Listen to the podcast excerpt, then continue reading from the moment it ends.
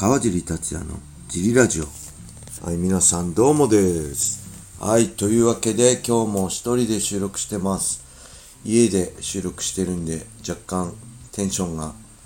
低いと思います。すいません。えー、やっぱりね、家族になんか聞かれてる、聞かれちゃうかもとか思うと、まあどうせ聞けるんですけど、ちょっとこっぱずかしいですよね。はい。そんなわけでね、えージムもね、いよいよ明日からまた再開します。すいません、今日までお休みいただいて、明日からね、再開して、充電もバッチなんで、明日から皆さんガンガン来ていただいて、楽しくホワイトボックスフィットネスで運動しましょう。はい。そんなわけで、それでは、今日もね、レーターを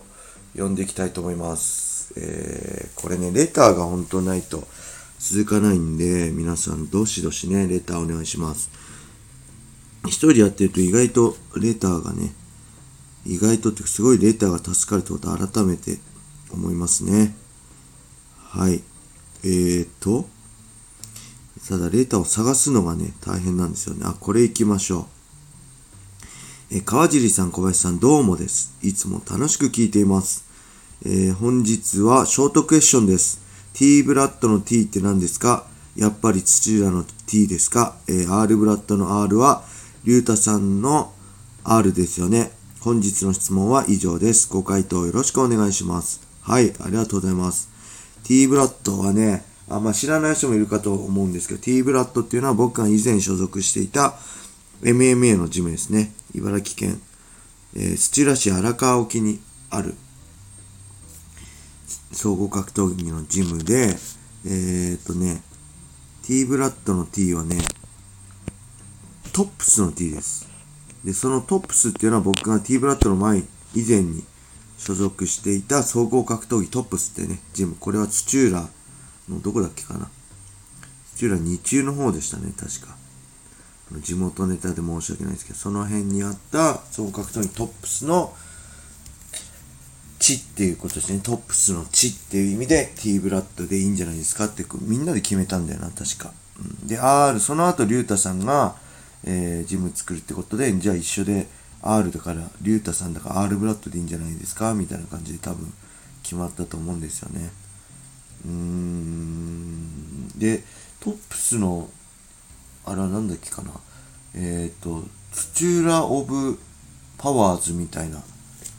名前の頭文字を取って、えー、トップスだったと思うんですけど、すいません、これ適当、裏を、うろ覚えなんでちょっと違うかもしれないですけど。で、もともとね、その名前を付けたのが、えー、パラエストラ東京の、今違うのか、番頭だと若林太郎さんね、えー昔はシュートのね、アマチュアシュートとかいろいろやってた若林さんが名付けたっていうのを、えー代表の金沢先生からね、聞きました。土浦オブパワーズでトップス。で、そのと総合格闘技トップスの T を取って T ブラッドですね。よく勘違い昔からね、何回かね、勘違いされるんですけど、これ、達也の T だって思う人、思ってる人いるんですよね。だから T、T ブラッドが川尻のジムだってね、結構勘違いしてる人いるんですけど、僕のジムじゃないです。みんなで本当にね、あれはね、えー、2000あ、前も言いましたよね。2005年の、僕が聞いたのはゴミ戦、9月、何日だっけ？?2 月、ん ?9 月25日の、えープライドライト級グランプリ1回戦のゴミ高則に負けた当日、えー有明コロシアムから総合格闘技トップスのジムの駐車場に戻ってきた時にまた今日は負けちゃったけどあのまたこれからまたみんなで頑張っていきましょうねなんて僕話してたら「いや川地実はね」って言われてあのトップス行けなくなったんだよみたいな感じで「え？みたいな。えーっとねまあ簡単に言うとこう僕らがね僕らが悪いんですけど結構こう場を占領してたんでキックの部門もあったんですけど総合格闘技の僕らがねでかい顔して、えーでしかも当時プロになったら会費いらないっていうルールで会費払ってなかったんです。会費も払わずねあの場所占有してたんで出てってくれって言われて追い出されたんですよね。当時の代表から。で行く当てなくてえどうしようどうしようみたいな感じで困ってたところその同じ総合格闘技トップスのメンバーの人づてで T ブラッドの場所テナントを紹介してもらってそこに急遽ね手作りでジム作ったんですよね。自分最初は自分たちでえー、なんかパイプパイプとかねやったり近くのジョイフロンダでいろいろ買ってきたりして自分たちで、えー、ジム作って。でもともとまあ本当自分たちの練習環境をどうにかしようってことでね作ったジムでした。元は。はい。懐かしいな。もう2005年だから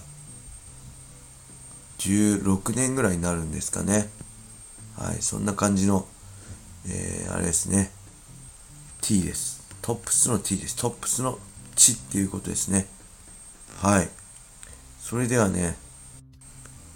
もう一ついきますかえー、っと間違って停止ボタン押しちゃうんだよなごめんなさいなんかねまだ慣れてないんですよね。うーんと、あ、これ行きましょうか。はい、川尻さん、小林さん、どうもです。えー、仕事ですが、私事ですが、長年体を患っていて、川尻選手はじめ、ファイターの戦う姿に勇気をもらっています。最近は川尻さんのラジオを聴くのが唯一の楽しみで、いつも週7で、たまに週8で聞いています。さて、本題の質問なのですが、川尻さんのような有名選手となると、詐欺師、ペテン師、占い師、はたまた反社会勢力など怪しい輩がいっぱい寄ってくると思うのですが、これは騙された、あれはやばかった、などのエピソードありましたらお聞かせいただけると幸いです。えー、最後に大変おこがましいお願いなのですが、ファイトパンツにサインを入れて送っていただくことは可能でしょうか？ファイトパンツをもらえたら勇気100倍アンパンマン。えー、僕も病気に勝てる気がします。ぜひよろしく、ぜひぜひよろしくお願いします。お願いします。本日の質問以上です。貴重なお時間、大変失礼いたしました。えー、ペンネームクラッシャー大好きさん。はい、ありがとうございます。これ某、雷神大好きさんのネタですね。ありがとうございます。えー、っとね、なんだっけ。じゃあこれ嘘ってことですね。長年体を患ってるのも嘘ってことですね。本当なのかな嘘ですよね。雷神大好きさんが、そうやってガンだっていう嘘、ガンだっけ？嘘をついて、まあ、たくさんの選手ね、ファイトパンツとか記念のものをねだってたっていうのありました。去年、一昨年でしたっけ？去年かな。で僕もそれでファイトパンツね、パトリッキー・フレイレ戦のファイトパンツを送ってしまったっていうね、思い出があるんですけど、まあそんな感じで、えー、何でしたっけ？騙された。まあ、そうですね。特にいつだろう。正人戦の頃とかいっぱいいろんな人が寄ってきましたね。あのー、出会いはたくさんあるんだけど、もう全部ことごとく、あのー、フルシカットしちゃいましたね。それがいいのか悪いのか、人間としては、あのー、多分ダメだと思うし、そういう付き合いがあればね、格闘技、終わった後の人生いろいろ生きたかもしれないですけど僕はね強くなることしか興味なかったんでそこあのー、強くなれるかどうかで判断したんで全部却下した。この人と会っても仲良くなっても別に俺強くなれねえしなと思ってことごとくねそういう新たな出会いをね、あのー、自分からこう切ってました、うん、まあけどねありましたね。出会いっていうかまあ本当あのー、なんだろう。やばいなっていうか騙されたなっていうのはいろいろありましたね。うん。これはあんま大きな声では言えないんですけど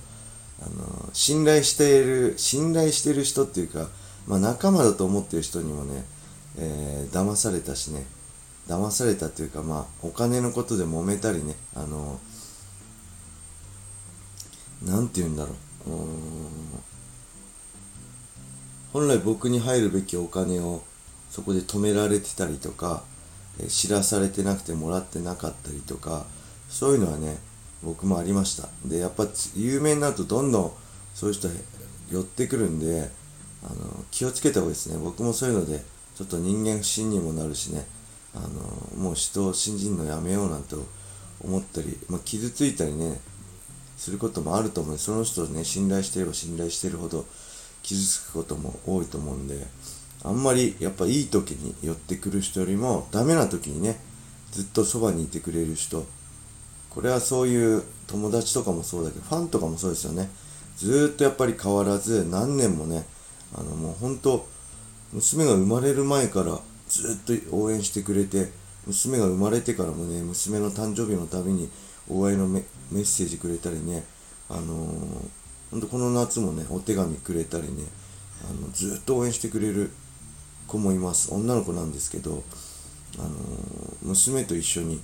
席もねチケット隣にして一緒に遊んでくれたりねあのすごいいい子であのもういつだろう。もうねエディアルバレ戦の時に大阪で会ったんですよね。だからもっとそれより前ですよね。変わらず本当今試合もしてないしあの試合ない時期も試合に負けた時もねずっと変わらず応援してくれてるんであのー、まあそういう騙されたりねあのあのこの人信じてて騙されてショックだなって思いもあったけどそれよりもねなんかずっとそうやって変わらず応援してくれるその気持ちっていうかそういう人のねあの気持ちが嬉しいんでそういうのに支えられてきたなっていう思いますね自分自身、うん、なんでこれからねファイター目指す人はあんまりいい話ばっかりする人はあのー、いい時しかやってくれ悪くなったら触って引くように、ね、いなくなるんであのずっと変わらず応援してくれる人をねそばにいてでダメな時はダメって言ってくれる人をねそばにいてイエスマンばっかじゃなくてねそういう環境を自分で作っていく必要もあるのかなと思います。僕のね反省点も含めて、えー、本当若い子ねこれから素晴らしい格闘人生になることを願ってます。はいそれでは今日は一人でのジラジオこれで終わりにしたいと思います。皆様良い一日を。またね